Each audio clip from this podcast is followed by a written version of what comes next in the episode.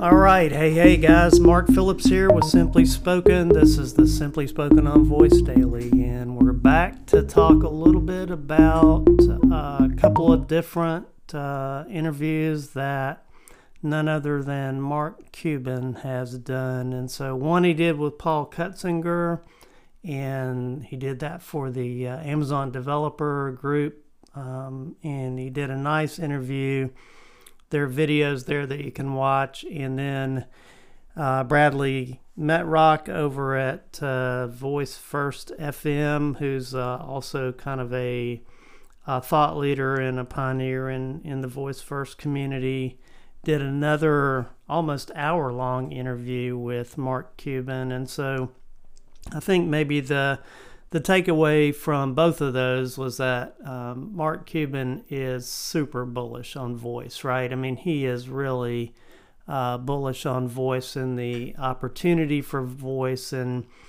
he uh, he believes that um, developers really need to be there.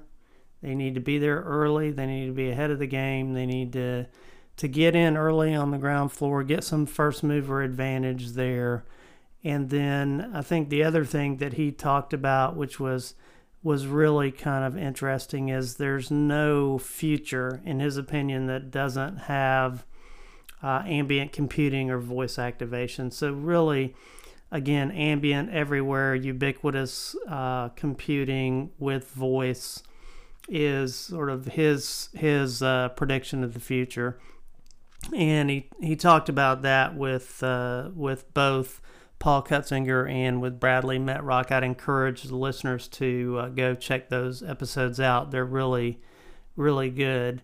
Uh, the the other thing I think that um, was interesting uh, from Mark Cuban's perspective is that, um, you know, being good, having a good product, having a good use case, um, making uh, an interesting experience is not enough. It's not enough to succeed. And so he talks about, you know, being kind of brutally honest about um, what you're going to deliver to the market. And the best products aren't always the most successful products. And so that's a sort of a, a takeaway that is uh, um, well needed actually in the startup space. So I, I, see startups struggle with that all the time. We have, we have a great product, but we're not successful. And so, and sometimes it really doesn't have uh, that much to do in the uh, the commercial success. So, um, just want to recommend those two interviews to folks that are thinking about the uh, the voice community and getting involved in the voice community.